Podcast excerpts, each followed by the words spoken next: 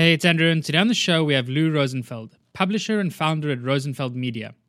In this episode, we talked about what information architecture is and how it led to the formation of Rosenfeld Media, how the UX design space is evolving, and the importance of understanding your customers' needs when building out your product's information architecture.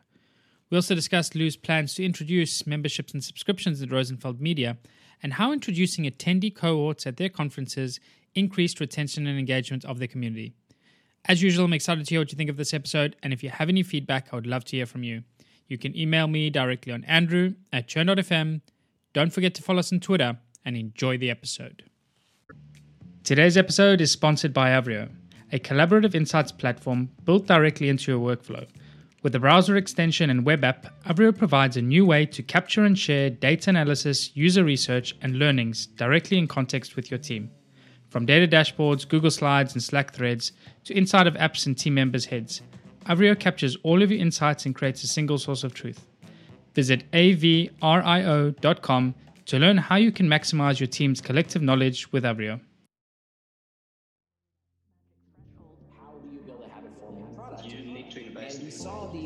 Don't just gun for revenue in the door. This is Churn.fm, the podcast for subscription economy pros. Each week, we hear how the world's fastest growing companies are tackling churn and using retention to fuel their growth. How do you build a habit forming product? We crossed over that magic threshold to negative churn. You need to invest in customer success. It always comes down to, to retention and engagement. Completely bootstrap, profitable, and growing. Strategies, tactics, and ideas brought together to help your business thrive in the subscription economy. I'm your host, Andrew Michael and here's today's episode. Hey, Lou, welcome to the show. Thanks, Andrew. I'm really glad to be here. It's great to have. For the listeners, Lou is the publisher and founder of Rosenfeld Media, connecting people interested in designing better user experiences through books they publish, events they organize, and communities they build. Uh, Lou started out his, his career as an information architect and then founded a series of other companies before getting started with Rosenfeld Media over 16 years ago.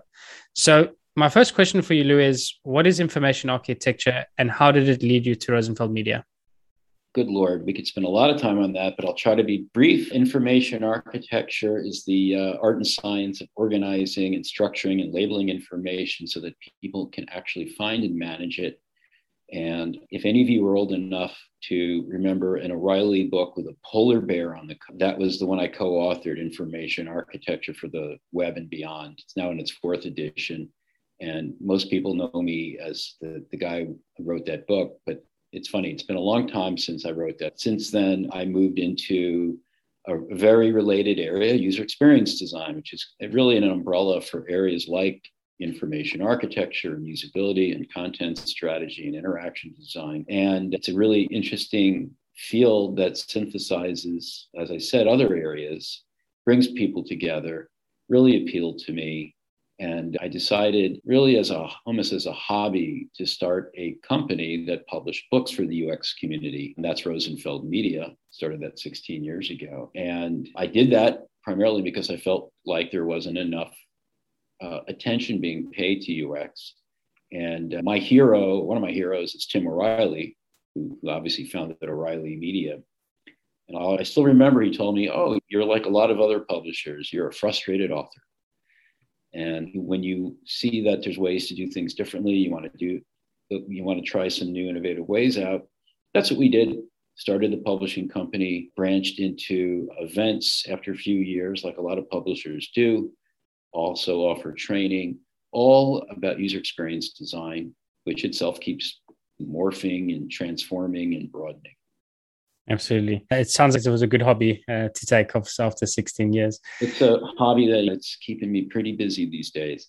I can imagine. The thing that I was just going to ask you then as well, like obviously being 16 years ago, there wasn't really good content out there when it came to UX and UX design. Today, there's like uh, an abundance, I would say, of content out there. Like, in your opinion, what have been like maybe one or two big shifts or changes that you've seen in the UX design space? And maybe that could be something to do with the understanding or how the, the market itself is. First of all, the field has grown. Old guys like me tended to be folks who were comfortable with helping pioneer new areas. And we were good with uncertainty and used to being oddballs. And many of us had deep experience in other fields, anything ranging from theater to, in my case, library science to graphic design.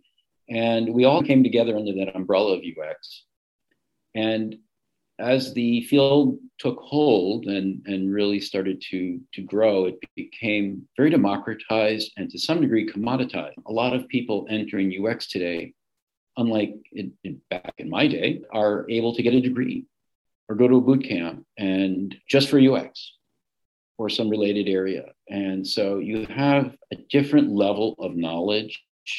It's less sort of school of hard knocks and yeah. more programmed, curriculum based. But those people also, they may have really great knowledge, but they also don't necessarily have deep knowledge like many of us did. So that's one interesting trend. Another one is that as you look at UX's evolution, it's been constantly panning back. So I think a lot of people start in um, like what we might call now UX UI, where they're very focused on the, the front end and at a level of micro interactions, at the degree of designing things like radio buttons and pull down menus, which is important. But over time, the field and actually many individuals in their career paths pull back to broader and broader perspectives. So you start seeing areas that are like beneath the tip of the iceberg, not always so obvious and visible, like for example, information architecture. You can't really see it, but it's important, or service design. And it's panning back even further to systems thinking. So, how do you design systems, maybe ecosystems, maybe something else? Or how can you design within a broad system that you may have limited control over and that may span many physical and digital and social media all at one time. So that's a really hard ask, and it's not so easy for people to start there in their careers, but that's where we're often heading. And it's evolving. Yeah, I definitely see that as a trend as well, like becoming a lot more sophisticated in the way we view UX. Uh, and it's less about that A B test with the blue and red button now. And it's more about like, how do we start thinking about like from first principles? What are we trying to achieve? How can we help our users, help customers? And what are the consequences? Yes, on the other end, because we've seen some really bad consequences as the nature of badly designed software or manipulative software, if we want to call it that way. The the other thing you mentioned that's interesting as well, and I've noticed this is a trend on the show, is that like roles like UX research or customer success or even like user researchers to a degree most of the people I've spoken to, their backgrounds aren't like I went to study UX research or user research. It's always they come from like vastly different backgrounds and then they somehow stumbled into it and like, oh, this is something that I could be interested in. It's more on like the behavioral sides. And you mentioned some of it coming from the arts and things like this. this is a common thing I've actually heard, which is quite interesting. Yeah. And information architecture on that note as well. I think this is one of the things that, like you say, it's sometimes maybe an afterthought, but thinking through it with your product from the very start can really save you a lot of pain further down the line. And uh, in the like the context of churn and retention, I think like one of the main things is like being able to allow your users to grasp and understand your product like in seconds and be able to navigate around and be able to understand how to use the product and how the information is going to be working in there if you're getting started out with a product and like you wanted to think a little about your information architecture, how do you go about thinking through the initial uh, work that you want to do, initial research? Is any sort of format that you followed in the past going into a new project or into a new product when it comes to information architecture? Different, uh, different information architects have different approaches. There's no one size fits all. For me, I like to really focus in on information needs. So there's this interesting relationship that if you could let's say, get a list of information needs. Let's say when people search your website, as an example, the search queries. If you were to figure out the frequency of the search queries and plot them on a distribution chart, what you would find is the Pareto principle very clearly illustrated. The distribution looks like a hockey stick. And what you find is that a handful of, in this case, search queries, but it could be any type of way of expressing an information need. The, the most common handful ac- accounts for a huge, surprisingly huge portion of all the traffic. So let's say if a site gets 30,000 searches. The top 10 might account for 20% of all the traffic out of those 30,000. And it, as you move down the, distribution curve and you move more to the esoteric needs that people have, the one offs and so forth, those you can afford to maybe ignore or treat differently. But if your site does not really address well those really common information needs, the few things that everyone really needs to be able to do, then you're going to have a failure. And that's where your information architecture, in my mind, should start. Determining what those needs are, figuring out which ones are the most common, and making sure that you're nailing them. Making it really simple. I like that notion as well of looking at search as an example. And as you mentioned, like Pareto's principle, like the 80 20 uh, rule coming to play into that. The next thing I'm interested as well is you started talking a little bit about your journey, like starting out uh, writing books, publishing books, and then going into events uh, and building community now.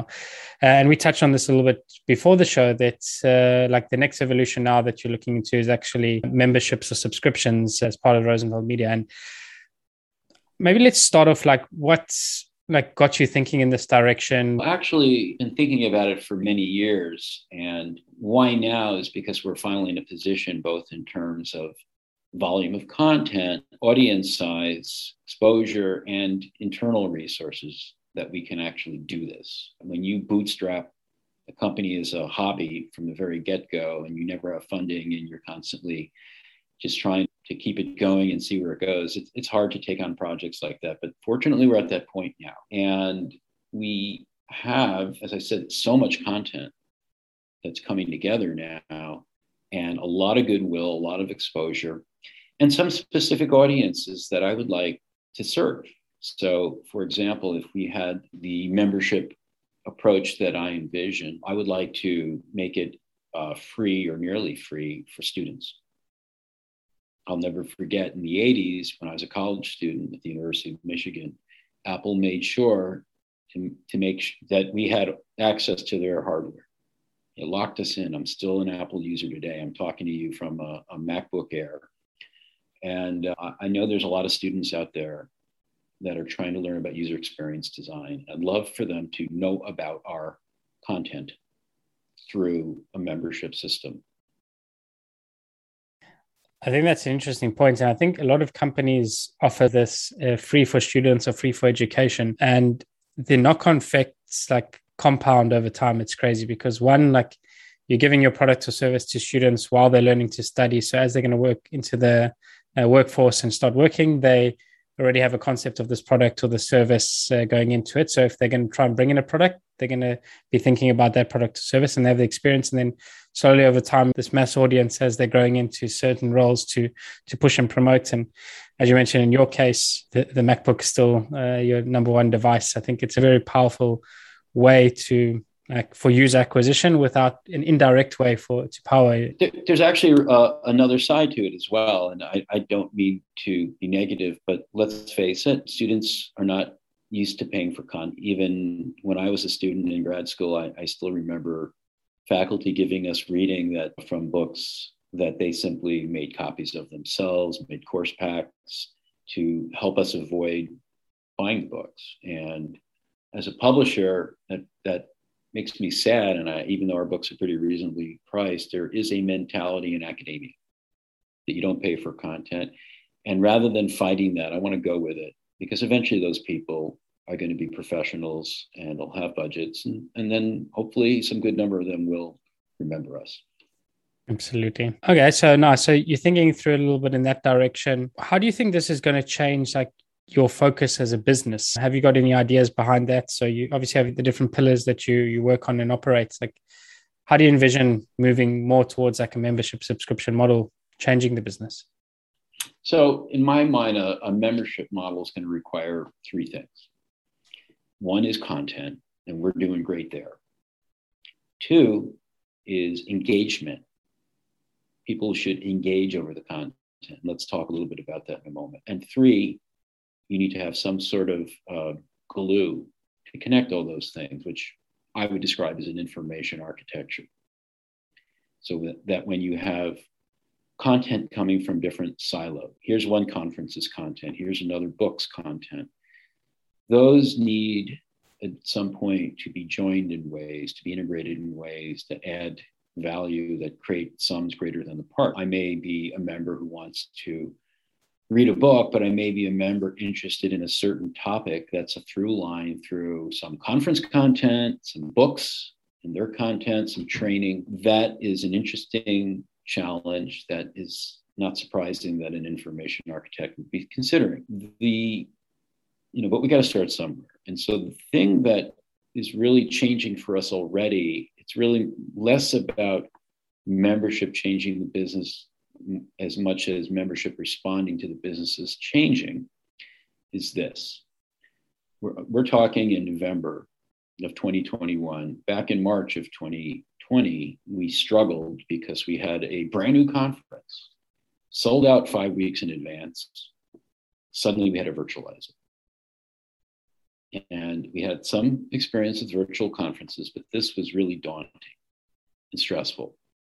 And we did a very good job, but we knew instinctively that content, digital content delivered through things like Zoom or even asynchronously accessed content is just not that interesting or compelling because there's so much out there that's free that it competes with.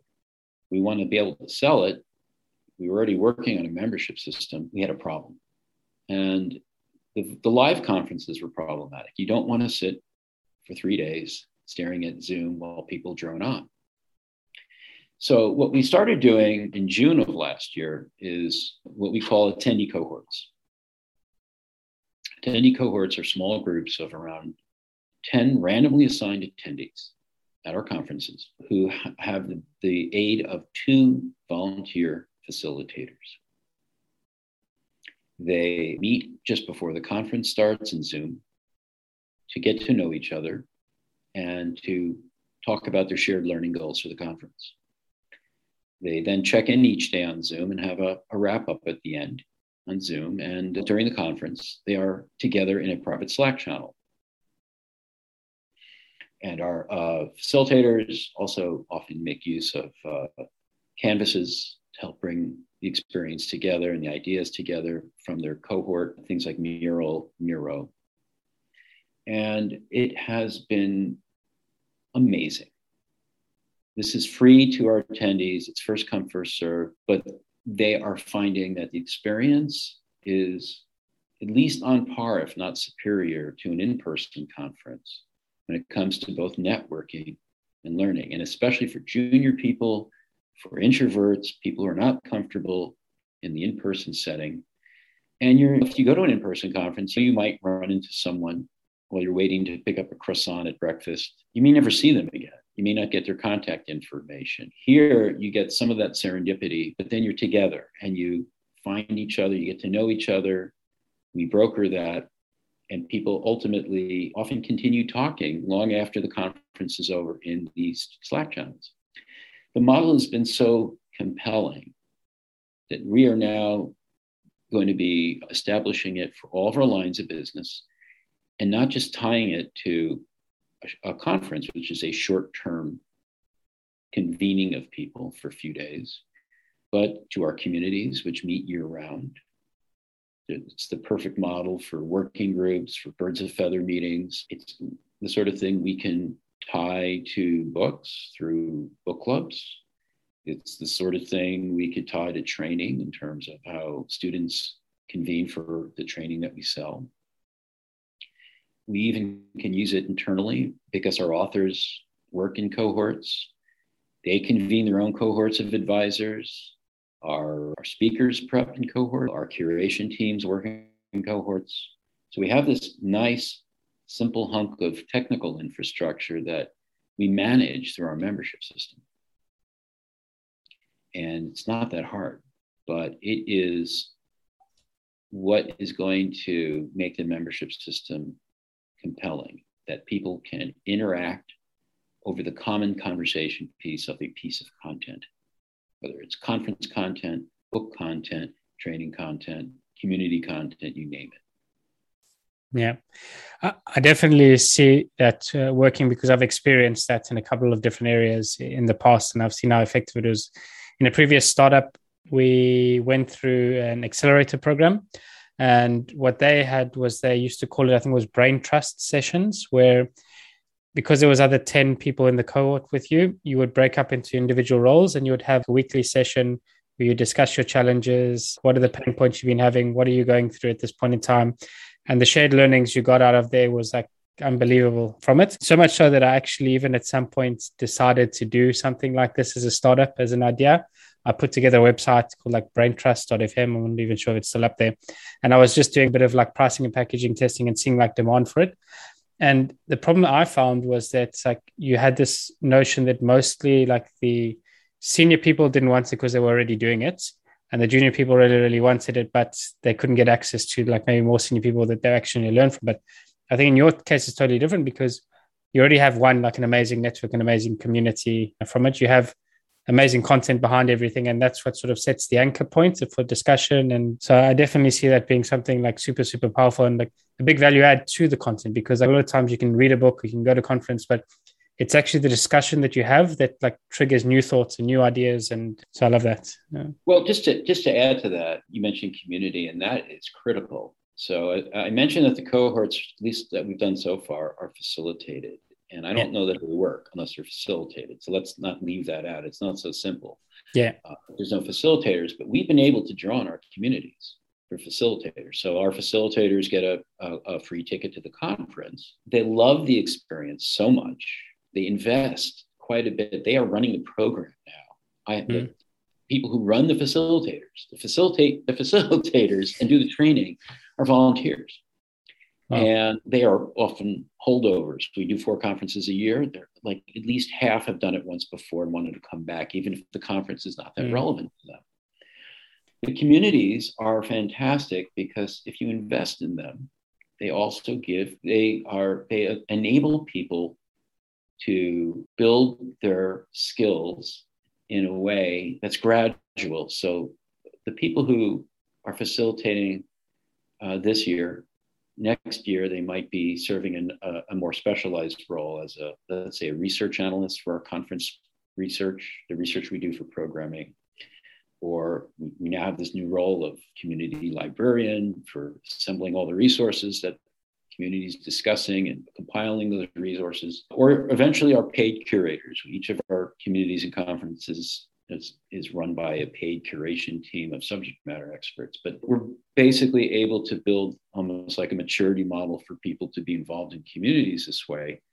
And it's very cost effective and it's very win win all around. And I don't know if we could run a community of any sort behind a membership wall if we didn't think really seriously about enabling people to own a piece of it in this way. Yeah, content is not enough. And I think that thing that you said as well, like the facilitator side of things, I even think back to this podcast actually, is that the first four or five guests I think I had on the show actually came from one of these groups that I'd organized together where I was a facilitator. And I put in the effort because I got so much out of those sessions. If I hadn't done that effort, probably would have dismantled and fallen apart, which it didn't in the end when I stopped doing uh, anything about it. But I think the like the value that you get back from these sort of groups and cohorts, and then on top of that, you add on all the, the products and services that you have as a whole, you can see that being something super, super uh, impactful. You mentioned engagement. I think obviously this is one part of it that uh, really involves engagement. Are there any other areas that you're thinking about, like how to keep the membership engaged and the members? That's a really good question. And cohorts are only one model. And uh, I, I feel like mentoring is probably another program that we could consider. I feel the idea of building libraries of resources, not just that we create, but that come from the, the broad world of content that that is interesting to each of our communities, is also really interesting. And we're getting a lot of traction there right now. The problem we have with any of these things is that we've opted to not go with a commercial platform for conference, for virtual conferences, or for community management, or for really any kind of one size fits all application or platform. for any of these use cases. What we've decided to do is basically build our own platform, which is WordPress 5 and Zoom and Slack and Mural and things like that. And it's not bad because you can actually design it the way you want it to. You can design in ways that respond to your customers, but you're constrained by your, your dev cycles. That bandwidth issue is a problem for a lot of organizations, especially for a really small one like us. So now what we have to do is we just realize hire a full-time developer and, and keep investing in the platform. The human platform, the human infrastructure is another thing that we have to invest in. And we have a role. We had someone in it a little earlier this year, and now we're going to be filling this role again of community manager. We are seeing that role again, not as something that is just about being like someone to get people talking and excited, but to actually be looking for people to step up into these more specialized, more engaged roles librarian, research analyst, facilitator, whatever it might be, and to support our curators.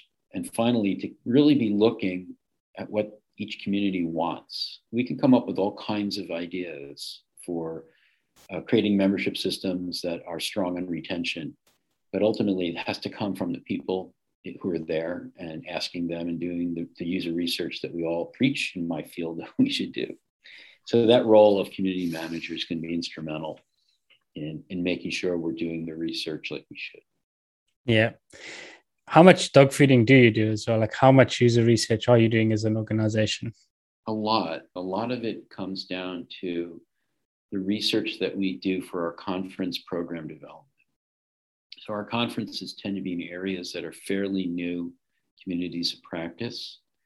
And we actually do substantial research every year for each program that we develop. And that has a lot of benefits. The obvious benefits is we develop a really strong program. But when you're in a new area, one of the real challenges is, is defining it. So, as an example, the newest conference that we're launching, which is about a month from now is called civic design. There are people who are civic designers, but it's not like a common term yet. There are people who use adjacent terms like civic tech and uh, service design and so forth. Yet there's this awareness that there's this new thing called civic design that we need to spend time really investing in understanding. And the idea of developing a program for a conference, that is when you're doing research to support that program, is that you're doing an exercise that's definitional. So a good definition of civic design in 2021 will be our conference program. And it'll be interesting to compare it to our program in 2022. So our communities know that. They know that we are seriously curating and defining the areas we work in, that we're doing the research that we should do, and that they are part of it. We are researching with them and often involving them. So, in effect, they are invested in what we are creating. They are stakeholders, if there ever was. And that helps retain people. So, it, it really is, I don't know enough about common membership models, but I know enough that there's probably a lot of talking the talk, but not enough walking the walk. And I think a really good way to be taken seriously is to involve the community. Yeah. And I think you, you're in a lucky position when it comes to research that like UX designers, UX researchers are a lot more willing to participate in research because they know the pains of conducting their own research and they tend to be as well very thoughtful and it definitely is a big value add um, to the community and to yourself. I see we're running up on time. I want to ask you one question that I ask every guest that joins the show. Let's imagine a hypothetical scenario now that you join a new company and you arrive there and churn and retention is not doing great at this company. And the CEO comes to you and says, Hey, Lou, we really need to turn things around. We have 90 days. You're in charge. The caveat is you're not going to tell them to me, I'm going to speak to customers and figure out what their pain points are and then start there you're just going to choose something that you feel or you've seen has been work has impacted other companies before that's helped reduce uh, churn or retention and run with that playbook what would you choose good lord so i can't even look at things like uh, analytic data, analytics data? Mm. No, oh. no, no. Okay, so I have to figure out how I'm going to help without any data, without yeah. talking to anyone. So I'll fall back on information architecture and I'll say that the hallmark of a strong information architecture and actually more importantly a flexible information architecture and adaptable information architecture that it supports multiple paths to content. And I would do something along the lines of thinking about whatever my offering is, whether it's content, application, whatever the product is, I want to give people alternative means to get in, to engage, and not put all my eggs in one basket. And just that statement forces one to think maybe a little more consciously about how people are entering and how they are engaging. And you may have multiple ways, but you may not have thought about them that way. And you may not have contrasted them or compared them. And as you do that, you might start seeing interesting issues like blockages, barriers, or paths that are too open that there's not enough. That would be my approach. I'd say let's seriously think about how we are enabling people to access and engage with whatever it is we're doing and look closely at how they move through and uh, maybe open up some new ones if we need them, maybe improve some of the existing ones that might need improvement. So that's the best I can do for you. Very nice. I love that. Uh, it got me thinking about another point as well onboarding and how sometimes people say nobody reads, people just want to watch videos. And I think that's a very bad misjudgment because there's a lot of people that just prefer to read and don't like to watch videos. And like uh, offering two versions to be able to see one or the other like you're just serving more of a wider audience and there's so i think it's people different ways of learning. Yeah. Exactly and I, and I can tell you people do read. Last year last book year we had in the book publishing business. Exactly yeah. But I, I, hear this like sometimes you see it quite a lot it's like when you're building products and then people are oh, people just want the fastest way or if they don't want they don't have time for this xyz and it's, it's just not true. That's you and that's your opinion. That's how you like to consume products and there are other people and there are other people that like to use them. Last question then What's one thing that you know about churn and retention today that you wish you knew when you got started uh, with your career? Oh, that's a really tough one uh, because I don't really think in terms of retention that much, but you put me on the spot. So let me think. I think so much of not just retention, but really everything we do that I wish I knew better early on, even though people were trying to tell me all the time, is to listen. We're terrible listeners especially those of us who start businesses and, uh, are, are entrepreneurial in any ways, we fall in love with ideas. And it's so easy to do. We're a creative species. And it's one thing to get reactions to our ideas, but sometimes we should we, we would be best served by not even getting that far down the path by listening to the people around us the people who we may want to reach and i've spent plenty of time chasing ideas that were a total waste of time and money. That if I only would have listened earlier on to the people in my market before I even fully formulated the idea, I'd be in much better shape today. Yeah, I 100% agree with that.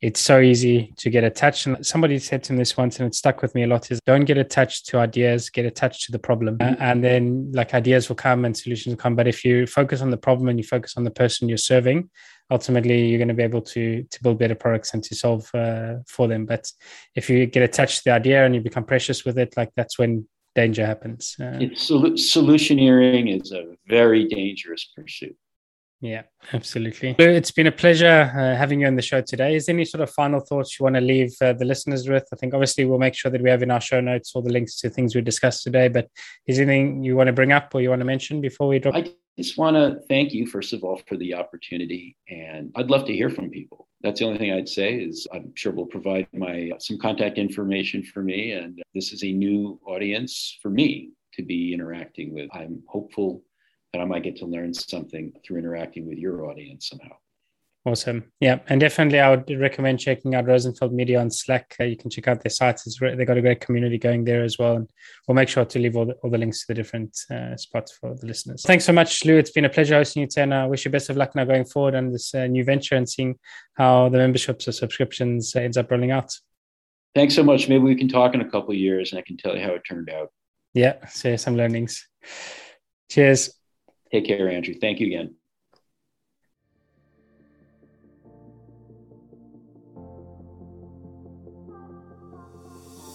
And that's a wrap for the show today with me, Andrew Michael. I really hope you enjoyed it and you're able to pull out something valuable for your business. To keep up to date with Churn.fm and be notified about new episodes, blog posts, and more, subscribe to our mailing list by visiting churn.fm. Also, don't forget to subscribe to our show on iTunes, Google Play, or wherever you listen to your podcasts. If you have any feedback, good or bad, I would love to hear from you, and you can provide your blunt, direct feedback by sending it to Andrew at churn.fm. Lastly, but most importantly, if you enjoyed this episode, please share it and leave a review, as it really helps get the word out and grow the community. Thanks again for listening. See you again next week.